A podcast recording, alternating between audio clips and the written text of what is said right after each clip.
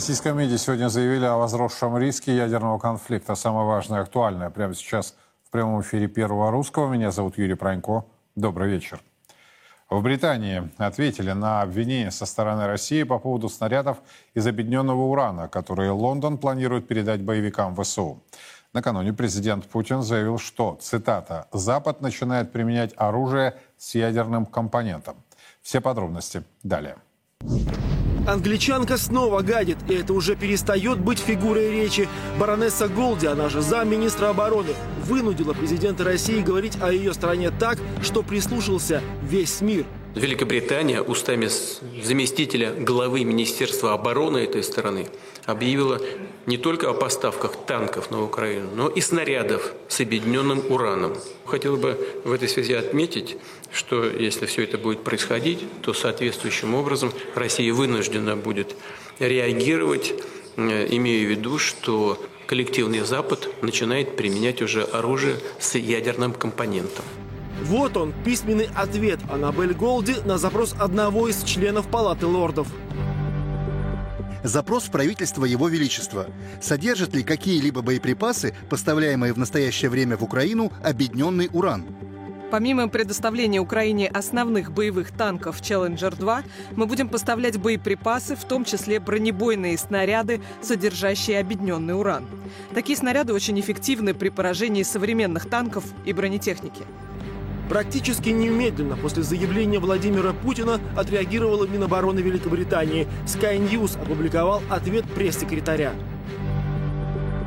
Британская армия десятилетиями использовала объединенный уран в своих бронебойных снарядах. Это стандартный компонент, который не имеет ничего общего с ядерным оружием или возможностями. Россия знает об этом, но намеренно пытается дезинформировать. Это лучший танк в мире. Был чрезвычайно эффективен в Ираке. Просто спросите плохих парней из Багдада. И в этом случае каждое слово правда. Великобритания, как и другие страны НАТО, снаряды с объединенным ураном используют уже десятилетиями. Первое громкое боевое применение было в 90-х и в начале 2000-х в Ираке против бетонных укреплений и танков, закупленных Багдадом у СССР. Мы нашли танк, который был подбит боеприпасами с ураном. Попадание мы видим здесь, на башне и здесь сбоку. И если мы проводим замер, то прибор показывает, что радиация здесь намного превышает норму. Профессор Зигвард Хорст Гюнтер первый, кто обратил внимание на заболевания, распространявшиеся среди детей и новорожденных в местах, где были применены бронебойные снаряды с ядерным компонентом. Прогнозы очень плохие. 80% умирают. Все уже заражено урановой пылью, которая переносится ветром. Дальше была Югославия. Эти же боеприпасы с объединенным ураном натовцы применили в центре Европы. Рак, врожденные дефекты и различные патологии теперь начали распространяться среди сербов и особенно часто среди детей. Оценку рисков от возможного нового применения уже на нашей территории и свой ответ Минобороны России готовит. Они массированно, без всяких санкций, без всяких разрешений бомбили мирные города, разрушали мосты. И у них были последствия, у них были э, последствия для тех, кто применял эти боеприпасы. Были серьезные заболевания, они изучали это все. Но, как всегда, их мало интересовало, каким образом эти боеприпасы повлияли на тех, против кого они их применяли. И как-то это все так тихо успокоилось заглохло. Но а это подвигает нас к э, серьезным раздумьям по поводу дальнейшего хода событий и чем мы можем ответить.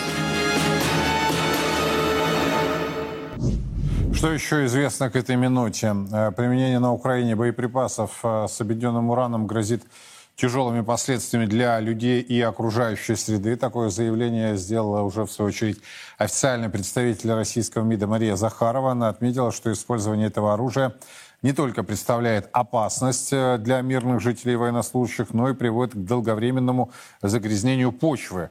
А Захарова подчеркнула, что такой шаг станет миной замедленного действия. По ее словам, необходимо уточнить у специалистов, сколько времени занимает процесс э, деактивации э, зараженной земли. Еще одна цитата. Это процесс, который длится десятилетиями. А я напомню, он требует знаний, огромные средства, вложений и так далее. Кто этим будет заниматься? Британцы – Конечно, нет, ответила Захарова. Они никогда этим не занимались. И вот э, буквально за минуту до эфира стало, заявле, э, стало известно о заявлении заместителя министра иностранных дел России Сергея Рябкова, э, который заявил, что вероятность ядерного конфликта в настоящий момент выше, чем за прошедшие десятилетия. Цитата. «Я не хотел бы погружаться в обсуждение того, высока ли вероятность ядерного конфликта на сегодня, но она в любом случае выше всего того, что мы имели на протяжении последних десятилетий.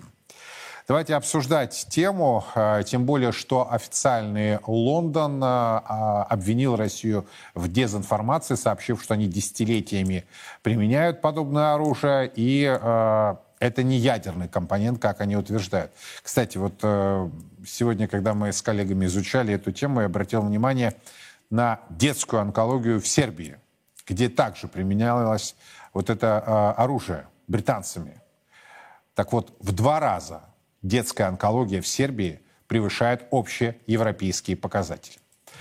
Ко мне присоединяются Владимир Козин и Николай Костикин. Господа, добрый вечер.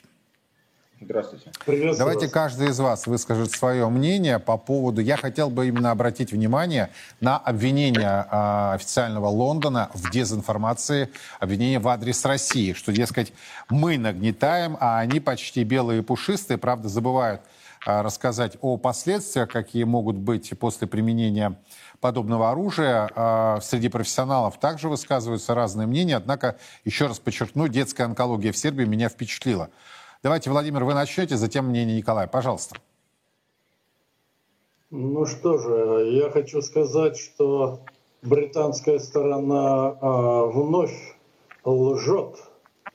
И уважаемая баронесса Голди, которая отвечала на а, запрос а, в парламенте Великобритании, Британии, она а, употребила в будущем времени – но вышедшее в марте этого года. Исследование, исследование одного из э, западных ученых, который э, в различных странах мира как раз занимался и изучением этой проблемы, то есть э, последствий применения боеприпасов с объединенным ураном, показывает, что уже, уже, я подчеркиваю, уже воздух на Британских островах, откуда вещала баронесса Голди и вещает Министерство обороны Великобритании, уровень загрязнения частицами, микро, наночастицами урана э, Великобритании значительно повысился, как э, написано в этом исследовании, о котором я только что сказал.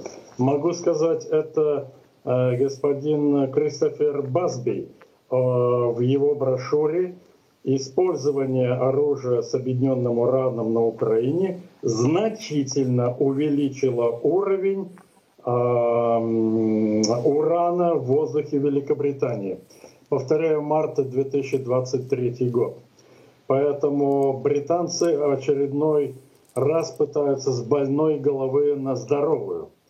Э, США, Великобритания, Франция использовали такие виды боеприпасов против 17 государств мира.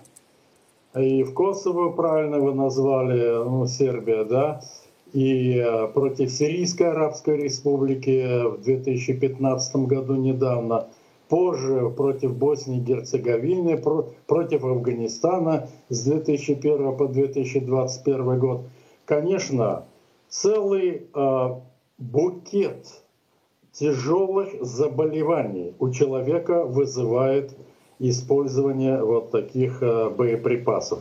Конкретно, э, рак груди. Э, значит, проблемы возникнут э, с функциями человека к деторождению.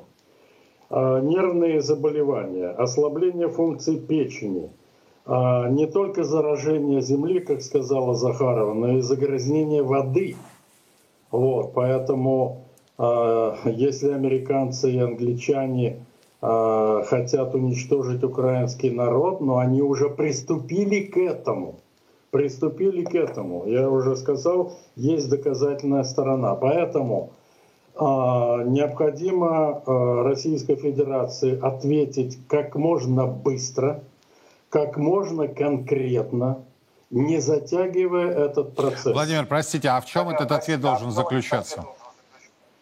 На ваш взгляд? Очень просто. Наш парламент, Государственная Дума, лучше всего вместе с Советом Федерации, должны обратиться к парламентам всех государств мира, как это они делали раньше, у них опыт есть. И это решение можно провести очень быстро, с призывом не поставлять и не использовать э, средства, э, ударные средства с использованием объединенного урана в виде временной меры, мораторий. А затем перейти уже к международной конвенции о полном запрете таких видов боеприпасов раз и навсегда, как существуют запреты на некоторые другие виды оружия. Например, конвенция о запрещении химоружия или конвенция о запрещении биологического, бактериологического оружия и токсинов. Но раз уже они используют, и не только Челленджер, Леопард-2 тоже имеет такие снаряды германские. И танки Абрамс американского производства и Брэдли э, БМП тоже имеют. Поэтому вопрос очень серьезный. И нельзя его пускать на самотек, потому что как только Запад почувствует, что мы поговорили и забыли эту тему, он будет использовать такие виды боеприпасов на Украине. Я понял, Владимир. Николай, что скажете? Ваша позиция, ваше мнение? Ну, я дополню коллегу. Во-первых, э, вот эти вот боеприпасы, они уже внесены рядом документов ООН э, в число, документ, э, в число вооружений, вызывающих, как говорится, чрезмерные страдания, скажем, недопустимы к применению на поле боя. И проведена оценка была уже, соответственно, в которой говорится о том, что такого рода боеприпасы, они относятся, соответственно, к оружию, которое необходимо ограничивать. То есть оно не, они недопустимы для применения на поле боя. Безусловно, вот, этот вот, вот заявление британское о том, что это не ядерное оружие, оно действительно правдивое, с одной стороны. А с другой стороны, это спекуляция, потому что, конечно, всем понятно, что оружие с ядерным компонентом, оно не является ядерным оружием. То есть оно не, не вызывает цепную ядерную реакцию, соответственно, ядерного взрыва здесь не произойдет. Но э, тем не менее, при применении такого рода вооружения поле боя превращается, как справедливо заметил коллега, в радиоактивную свалку. То есть, э, если вы предложили э, вот этому как бы, человеку, который это озвучил, э, отправиться на, ядерную, на урановую шахту, там, и своих детей туда отправить, естественно, бы она возразила. Ну вот. А здесь примерно получается то же самое. То есть э, современные бои подразумевают массированное применение снарядов, в составе которых находятся вот эти вот э, урановые сердечники. То есть, если раньше, например, использовался вольф, сплав вольфрама, то сейчас у стран, которые накопили большое количество э, такого рода, э, скажем, отходов э, ядерных, э, появилась возможность создавать такие вот сердечники, которые обеспечивают более высокое бронепробитие, соответственно. То есть они применяются против танков, ну и так далее. Ну и вы сами представляете, как бы, что произойдет, если такими снарядами такой пылью будет массово насыщено поле боя. Они будут разлетаться везде, где угодно. А период Руспадекс... Но они будут это объяснять, те же британцы, тем, что мы помогаем э, Украине, вот так Нет, будет подождите, уничтожаться русская но, армия. А принципиально в чем разница между, условно говоря, радиоактивным заражением местности там, после ядерного взрыва да, и э, радиоактивным э, заражением местности э, с, с помощью, ну скажем, не с помощью, а косвенно, благодаря применению такого рода снарядов. То есть, э, безусловно, конечно, в масштабах разница есть, но радиоактивное заражение будет присутствовать. То есть какая разница э, в таком случае для тех людей, которые будут болеть э, раковыми и иными заболеваниями, которые будут вызываться вот этой вот пылью, а как они эту радиацию, условно говоря, получили? Разница, по большому счету, не будет никакой. То есть и совершенно верно а, проводятся исследования по поводу воздействия это на человека, но это воздействие очевидно, то есть это радиоактивная пыль. Вот. И, э, собственно говоря, вот спекуляции на эту тему, что это как бы не ядерное оружие, они тут в данном случае неуместны. Безусловно, это оружие, которое относится к э, оружию, вызывающему ненужные чрезмерные страдания. Если на... это оружие будет применено, на ваш взгляд, э, какими могут быть э, шаги уже России? Я услышал, Владимир, когда вы сказали, что сейчас, то есть предваряя, да, возможные поставки, а возможно уже и осуществленные поставки со стороны Британии. Это лживое, лживые ведомства, как и, собственно, киевский э, вот этот персонаж э, ложь, э, ложью погоняет. Так вот, если подобное оружие будет применено, то какими должны быть шаги, какими действия должны быть России? Давайте Владимир, затем Николай. Но надо уничтожать э, все железнодорожные грузовые э, потоки э, с такими снарядами, а вот как только они входят на территорию Украины. Ни в коем случае нельзя дождаться, когда они прибудут на зону соприкосновения. Иными словами, катастрофа, экологическая катастрофа, медицинская катастрофа произойдет в Западной Украине в Западной Украине, но катастрофы не произойдет, потому что они а, будут уничтожены просто как изделия, но они не будут, а, а, как говорят, выбрасывать вот микроскопическую радиоактивную урановую пыль вокруг да около. Причем можно не обязательно уничтожать составы, достаточно разрушить несколько километров железнодорожных путей или э, больших шоссейных дорог, которые ведут из натовских стран на, на территорию Украины, и э, поток э, замедлится. Кроме того, а, есть еще дипломатический путь. Нельзя забывать, что мы можем разорвать дипломатические отношения с Великобританией. Но раз угрожают нам, почему мы не можем пойти даже таким легким путем? И последнее замечание насчет э, коллеги, который говорил, что вон там обращается внимание. Да, надо иметь в виду, что резолюции соответствующие принимались на Генеральной Ассамблее ООН, но они, я хочу сказать это особо, они имеют только рекомендательный характер. Ни одно государство в мире не обязано их выполнять. Угу. Николай? Юрий? Э, абсолютно согласен. А, здесь это касается не обязательно поставок, э, соответственно, оружия с ядерным компонентом, но и, в принципе, любого рода вооружений, в том числе тех же танков. Э, я согласен с тем, что необходимо уничтожить логистическую инфраструктуру. А, также есть, соответственно, понятно, площадки как бы на территории Западной Украины, где происходят, пере, ну, скажем, рейсы разного, разной ширины, где происходит переобувка составов. Вот по ним необходимо наносить, соответственно, удары. Ну, разрушать мосты, то есть полностью лишать возможности логистического снабжения войск украинской армии. Это очевидно.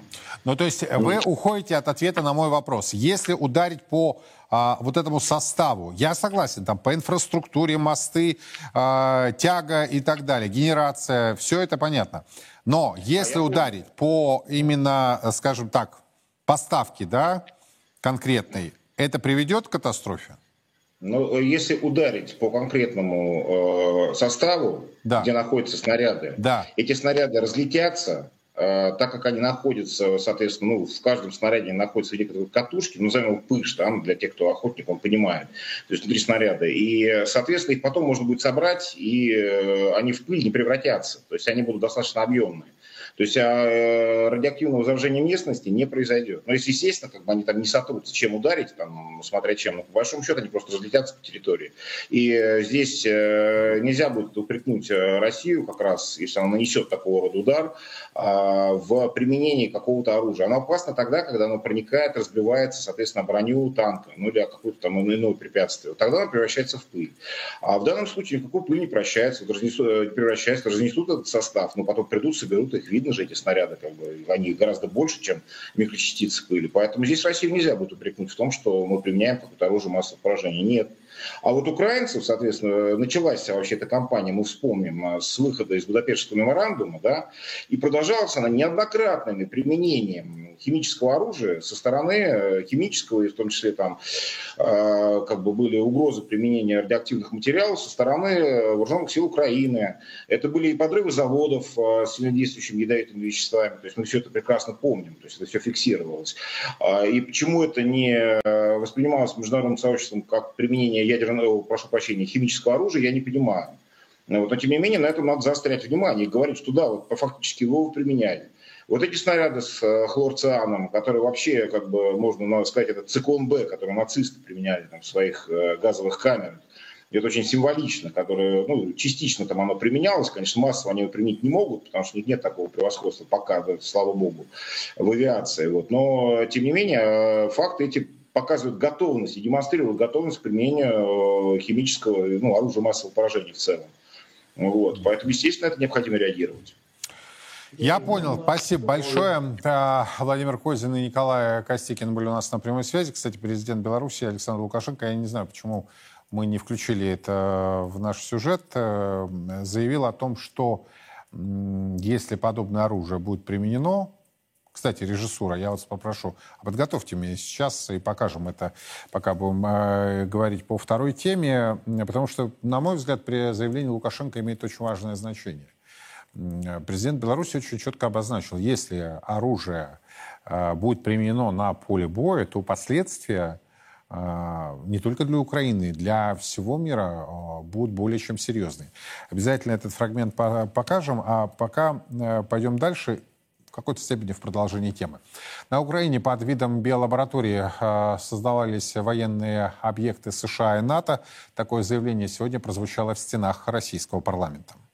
Наше расследование в полной мере подтвердило, что на Украине под видом биолабораторий создавались именно военные объекты США и НАТО.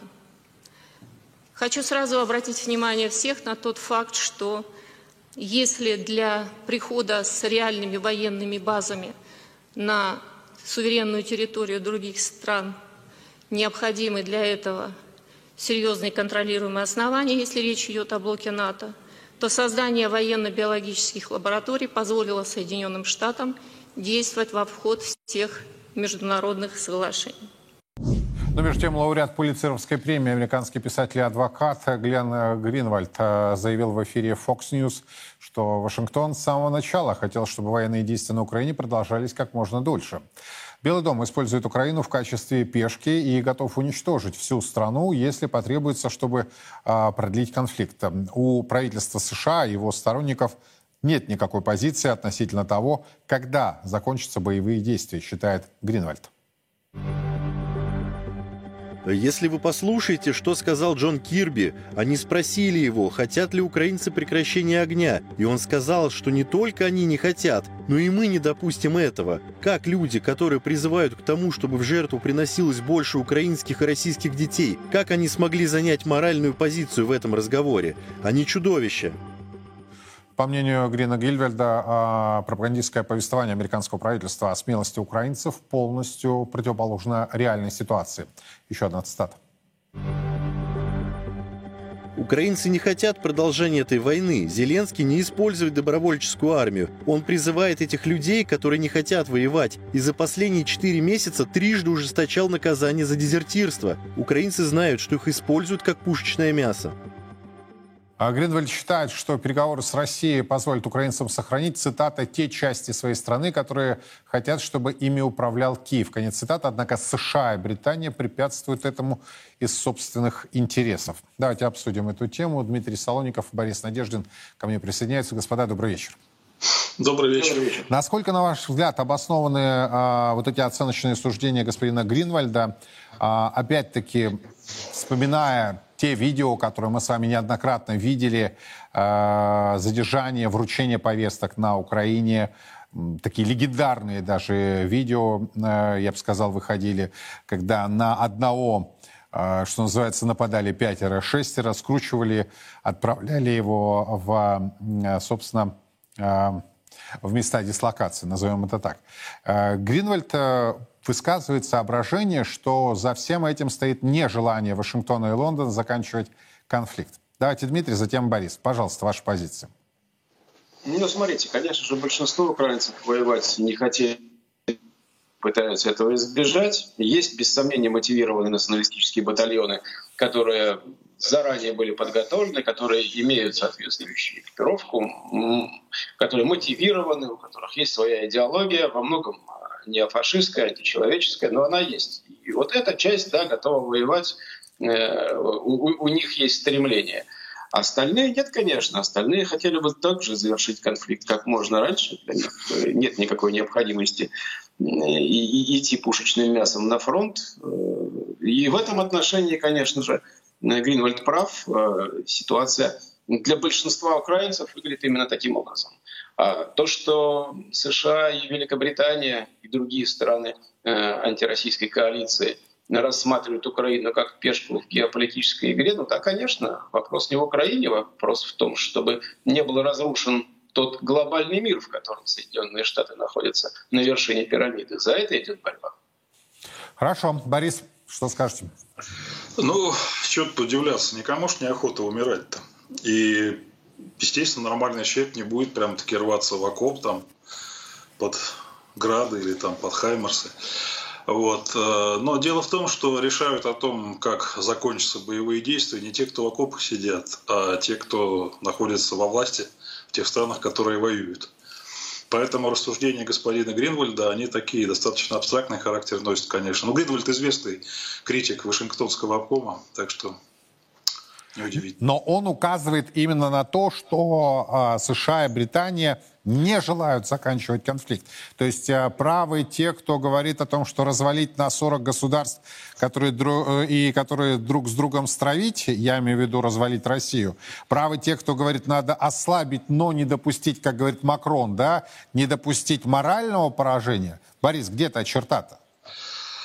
Ой, давайте стоять на земле. Значит, конфликт а, этот конфликт будет идти достаточно долго, а, и потенциала переговоров я сейчас особо не вижу по одной простой причине. Обе стороны конфликта, как Российская Федерация во главе с Путиным, так и Украина во главе с Зеленским, за которым стоит там Вашингтонский обком и все такое, каждая из этих сторон надеется достичь военной победы. Вот в чем проблема. На мой взгляд, не, не, не реалистично никакая военная победа ни у кого полная здесь, ни у России, ни у Украины с НАТО. Поэтому пока что, ну пока вот так и будет, да, что сделаешь. Дмитрий, что скажете? На сегодняшний день э, структуры, играющие Украиной в данном конфликте, считают, что у них будет успешное весенне-летнее наступление. После этого Россия будет поставлена в невыгодные условия и вынуждена будет принимать ту позицию, которую ей будут навязывать при заключении мира, ну, фактически капитулировать. Поэтому пока так, никакого другого варианта ни в Вашингтоне, ни в Лондоне, ни в Брюсселе не видят. И, конечно же, Украина в этой ситуации будет действовать так, как ей старшие товарищи будут указывать. Но при этом, Поэтому, если почитать опять-таки западную прессу, получается, что в лучшем случае это будет э, э, последняя контр, попытка контрнаступления со стороны Зеленского и его группы влияния. Ну, это, это Петр Павел сказал сейчас, что это будет э, последний. Последний в этом году. А, потому что, да, конечно, в этом году ресурсы Соединенных Штатов фактически будут использованы в первом полугодии. Дальше республиканцы в Нижней Палате вряд ли э, увеличат финансирование военной операции. Так что в этом году, да, на этом все закончится. А потом будет точка бифуркации, 24 год, выборы, выборы президента Соединенных Штатов. Если победят республиканцы, на этом поддержка США, скорее всего, заканчивается.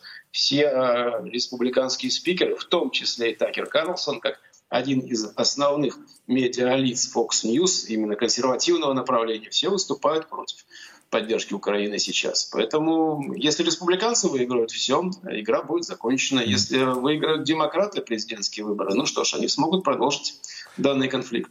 Борис, с чем был связан вздох в моменте?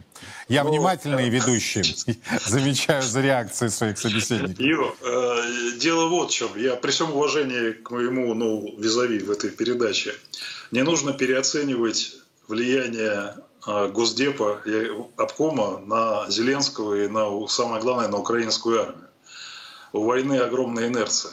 Огромная инерция. И даже если, допустим, Зеленский получит какой-то приказ прямой, все, ребята, останавливаемся, больше не воюем. Но, слушайте, там люди положили десятки тысяч парней своих, и они, конечно, будут сражаться. И точно так же наивны те люди, которые думают на Западе, что вот сейчас президент Си, китаец, там скажет Путину, Путин, заканчивай, и все закончится. Чушь собачья, конечно. Война – это очень такое инерционное дело, и люди, которые реально в окопах, находятся и реально там друг друга убивают, они, их так просто не остановить. Войну легко начать, но очень тяжело закончить.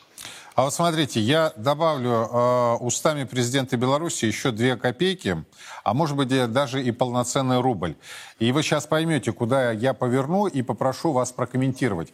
Мы возвращаемся, собственно, к, с чего начали сегодняшнюю программу, к обвинениям Британии в адрес России по поводу снарядов из а, объединенного урана. Значит, официальный Лондон сказал, что они это применяют десятилетиями, и э, Россия специально всех дезинформирует. А я напомню, на минуточку президент Путин э, вчера на итоговой пресс-конференции с председателем э, Китайской Народной Республики Си Цзиньпинем заявил следующее. Запад начинает применять оружие с ядерным компонентом. Вот как эту ситуацию прокомментировал сегодня президент Беларуси. А Россия поставит нам боеприпасы с настоящим ураном. Если они безумцы, то они вот этому процессу дадут толчок. Вот самое страшное и самое опасное. Поэтому от безумства надо немножко уходить в сторону. И потом, как только эти боеприпасы взорвутся на позициях войск России, вы увидите, ответ будет страшный для всей, для всей планеты уроком будет. У России не только объединенный уран. Вы это прекрасно знаете. Поэтому я думаю, что вот эту, этот тренд в этой э, войне в плане эскалации и начинать не надо. Надо двигаться так, как Путин с Цзиньпином разговаривали к мирному урегулированию. И российское, российское руководство, и одна из крупнейших мировых держав Китай, и многие-многие другие э, с этим согласны. Бог есть.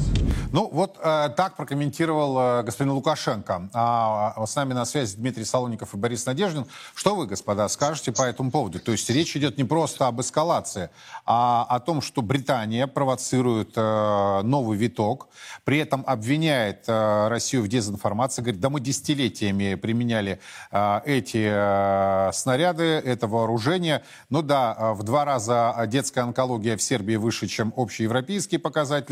Мы показывали сегодня из Ирака кадры, где нау наука, да, наука, ученые э, с замерами показывали, что э, зашкаливает уровень радиации. Ладно, это я все опускаю, я понимаю, что Лондону плевать на это. Но ведь действительно очень серьезная ситуация. Лукашенко говорит, слушайте, если, не дай бог, применят э, это оружие на поле боя, то ответ России будет очень серьезный.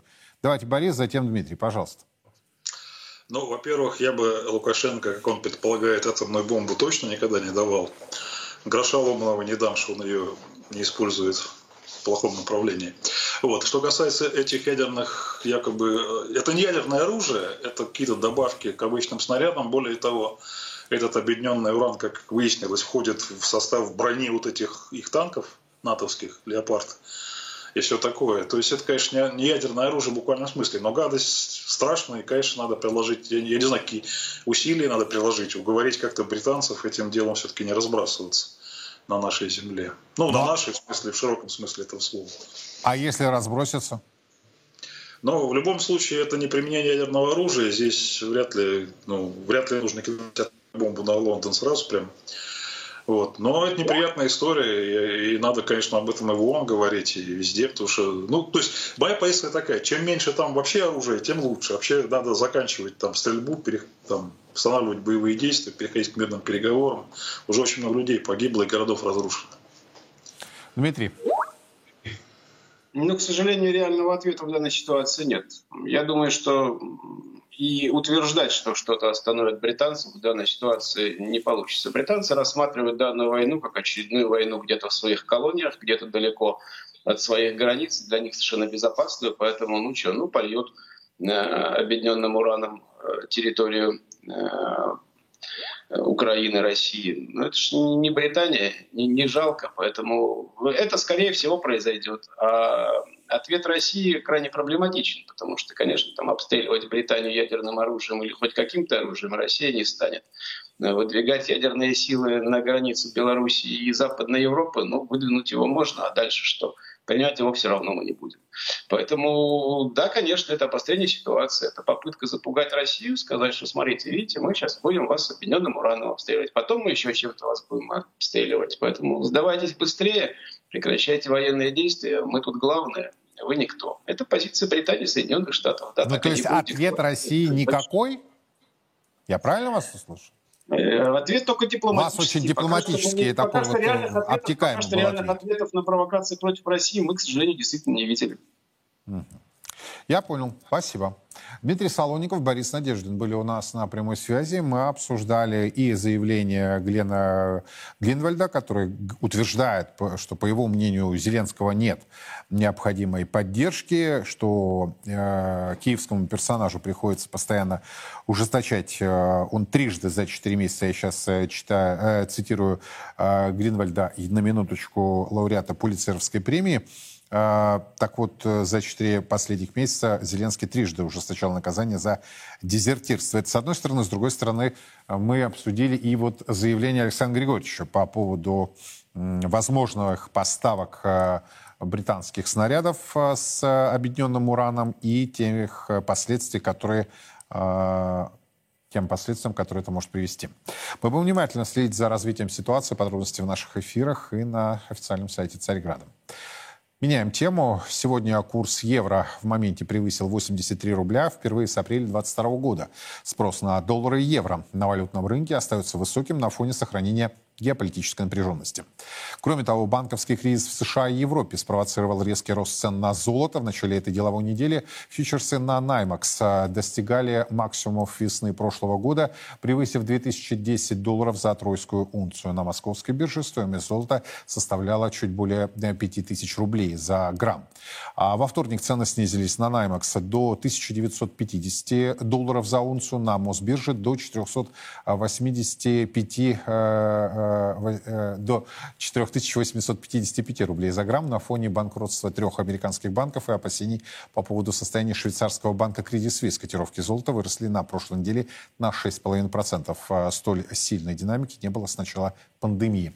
Основными причинами роста стоимости золота стали снижение доходности гособлигаций США, ослабление доллара на мировом рынке и повышение определенности касательно перспектив глобальной экономики. Давайте обсудим эту тему. Евгений Шимановский и Олег Богданов ко мне присоединяются. Господа, добрый вечер. Добрый вечер. Добрый ну, вечер. Буквально, кстати, перед нашим с вами эфиром и стало известно о том, что ЦБ у нас вновь стал публиковать э, отчетность по золотовалютным резервам. Более 70% приходится на иностранные валюты в резервах и э, оставшаяся часть, чуть менее трети, на физическое золото. Как комментируете происходящее здесь в России и за ее пределами? Все-таки рванет, не рванет, посыпется, не посыпется. Олег, давайте с вас начнем. Э, ваша позиция, а затем Евгений. Пожалуйста. Ну, если мы говорим о банковской системе в Соединенных Штатах, то как бы тема в развитии. Сейчас идет эпопея вокруг э, ну, первого республиканского банка в Калифорнии. Тут его спасать собираются, но вот вопрос, э, как это все будет сделано э, и будут ли вообще спасать в итоге. Понятно, что здесь связка основных проблем, которые начались в Соединенных Штатах с ростом инфляции. Вслед за этим вынужден был американский ЦБ поднимать ставку. Вот сегодня заседание, через пару часов узнаем результат. Э, очень сложная задача сегодня у американского ЦБ. Но вот э, с повышением ставки э, начали, естественно, уходить депозиты из американских банков, потому что доходности пошли вверх по казначейским облигациям. И эта ситуация развивалась достаточно интенсивно к концу года. Вот впервые с 1948 года был отмечен чистый отток депозитов в американских, в американских банках. Э, и, собственно, это и вызывало уход качественных пассивов. Они дешевые, как правило, э, пассивы, э, депозиты. Они уходят в фонды денежного рынка, причем это крупные депозиты. Уходят в фонды денежного рынка, покупают короткие облигации американские и таким образом пересиживают этот период. И вот банки многие, у которых была достаточно агрессивная там, политика по инвестированию и балансы малоликвидные, вот они и страдают из-за этого. А, ну, причем и помогают им, как, по правилу, в кавычках партнеры, это всегда так происходит, партнеры на финансовом рынке укладывают эти банки. И причем проблема заключается в том, что Э, не региональные американские банки даже э, испытывали сложности, а крупные американские, потому что если мы посмотрим на ситуацию в, э, Нью-Йоркском ФРБ, именно а у них был самый большой отток, а как мы знаем, там обслуживается, как говорят на рынке, весь крупняк. И, собственно, вот это вызвало проблему, рост рисков, единственный качественный, причем это не, не только в США, это и Credit Suisse, банк там со 160-летней историей лег де-факто и де-юре, будем так говорить. А, это удивительная, конечно, история с Credit Suisse, за баланс, который оценивали еще к концу года, там 580 миллиардов долларов. Даже миллиард еле-еле выкатывал UBS, это то под давлением. Ну, там за три в итоге согласились, но это все формальности. Но а что же, вот интересно, что же у них на балансе, что вообще ничего не стоит. Вот. И с держателями облигаций, там, младших э, траншей, они поступили не очень хорошо. Я думаю, Олег, но тогда вот один из наших зрителей сегодня мне написал, если у них проблемы в США, и в Европе, то почему рубль-то сыпется, а доллар и евро растут?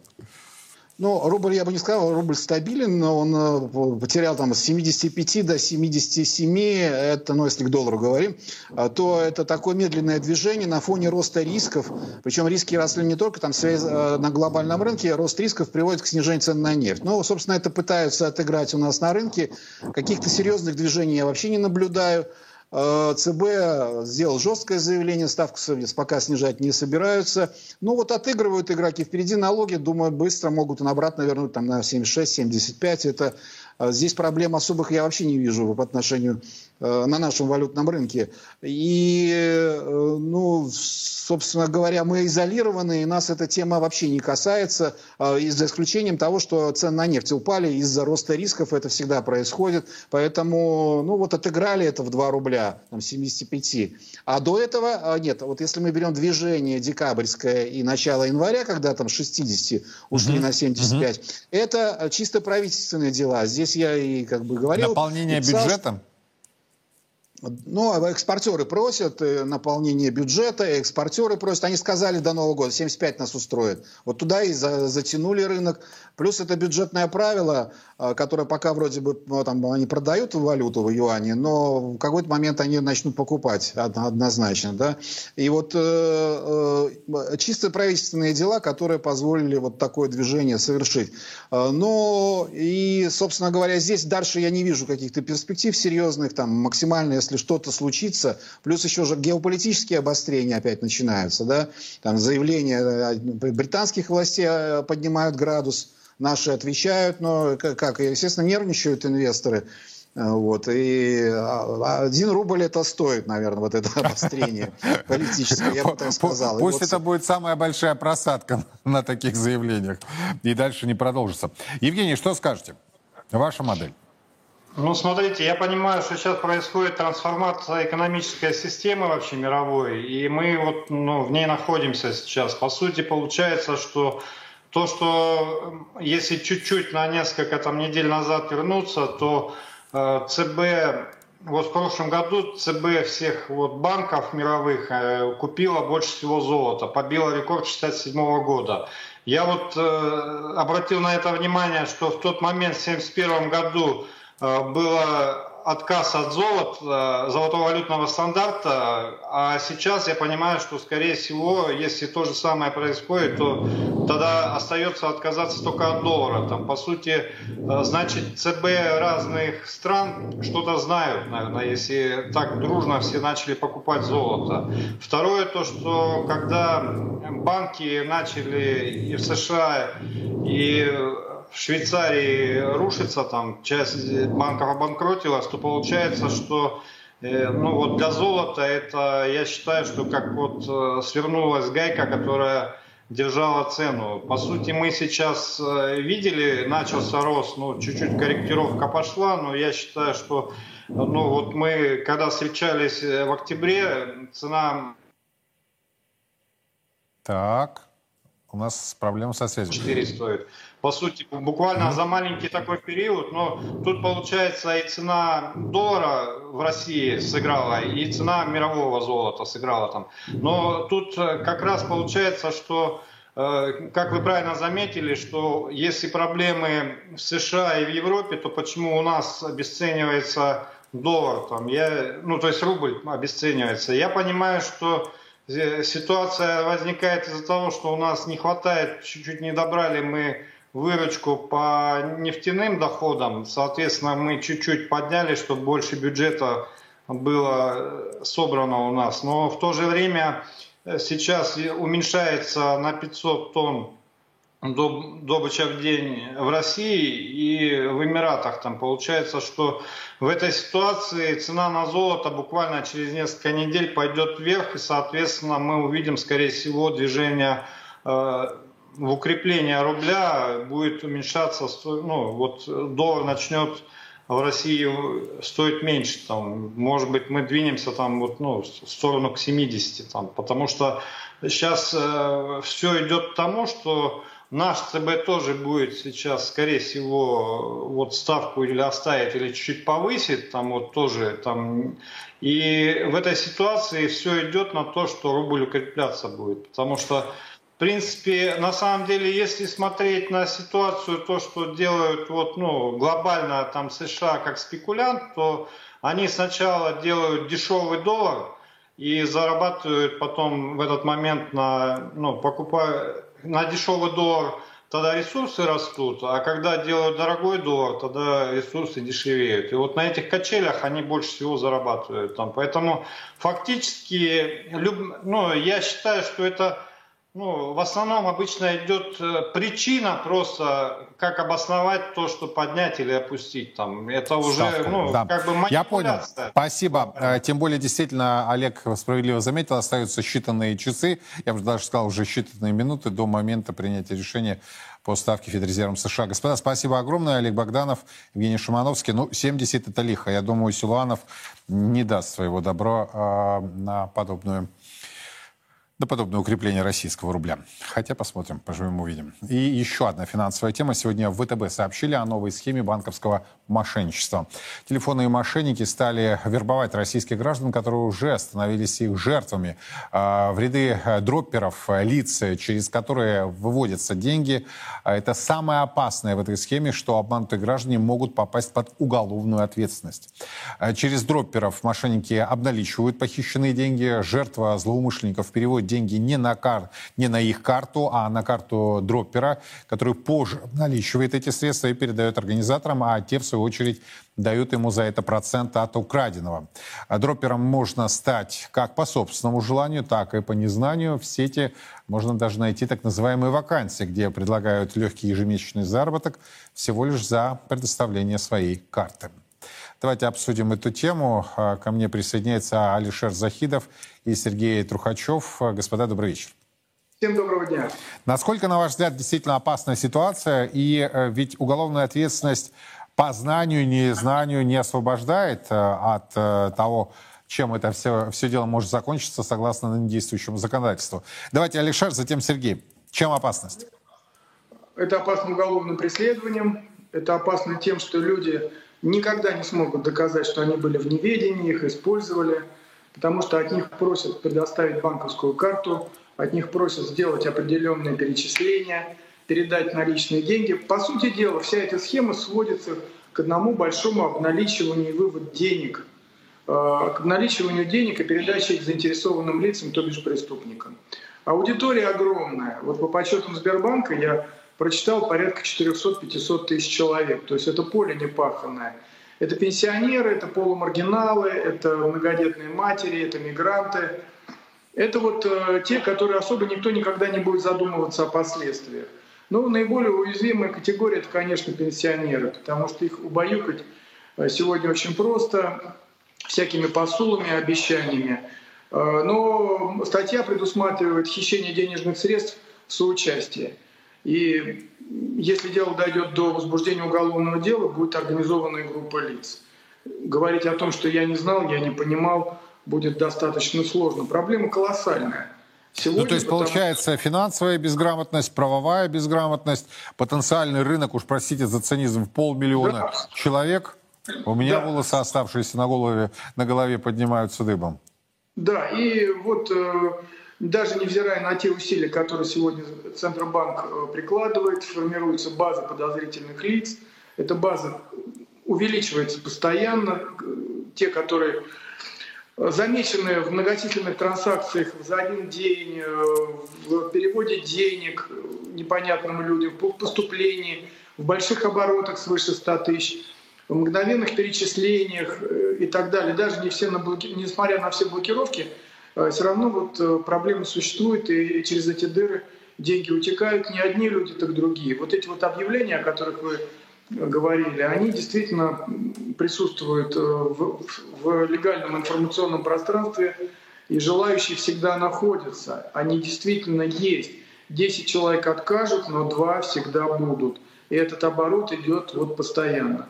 Я еще раз подчеркиваю, уголовная ответственность там до 7 лет э, за вывод денег, за хищение, за, если это тяжкий вред, то там до 10 лет лишения свободы – и поскольку сегодня тенденция идет по ужесточению э, законодательства, ответственности, э, никакие слезы, никакие уговоры, что я там пенсионер. Не я, там... я понял. Сергей, что делать в этой ситуации? А, здесь, на самом деле, я дополню еще моего коллегу. Помимо большого количества людей, сумма только за 2022 год составила Э, обналичивания 14 э, миллиардов рублей. Как вы понимаете, это огромные суммы. И первое, что здесь хочется отметить, э, банки совершенно не берегут наши данные. То есть у меня у самого лично моей бабушке звонили и пытались совершить мошеннические действия. Ее номер телефона никто, кроме меня и близкого круга лиц, не знал. Откуда этот телефон? Банку, по сути, все равно. Украли у вас деньги, обналичили через вас, он всегда будет в выигрыше. Что там на, на вас заведут по, по впоследствии уголовное дело, ему, по сути, все равно. Все равно возмещать впоследствии вам какие-то меры по э, предостережению, элементарно какая-то памятка незащищенным слоям населения, естественно, никто не заморачивается. Я вам могу сказать, э, на своей практике, вот мы за два uh-huh. месяца в Петербурге на добровольных началах начали проводить э, курсы по безопасности информационной, в том числе и какие-то моменты по банковской сфере начали говорить. И за два месяца мы провели 7 семинаров в школах, и уже есть обратная связь э, от родителей, от э, руководителей там, э, школ, то, что помогает, помогает. И это не так сложно проводить, либо давать какие-то памятки. Но хочется ответить, что ЦБРФ дал указание под номером 6071 от 1 октября 2022 года. Про него почему-то мало кто говорит, но оно несет в себе огромные возможности по предостережению вот мошеннических действий, а именно вы можете поставить э, запрет на определенные операции, э, как переводы, э, взятие кредита, съем наличных денег, э, указать временной промежуток. И в целом вы можете прийти, обратиться в банк, э, как я сделал непосредственно своей бабушкой, мы обратились э, в угу один из банков и поставили запрет на абсолютно все операции, а, потому что она, по сути, хранит там деньги и все. Ей, ей не нужно ни, ни снимать карты, ни какие-то переводы делать. Бабушке 90 лет.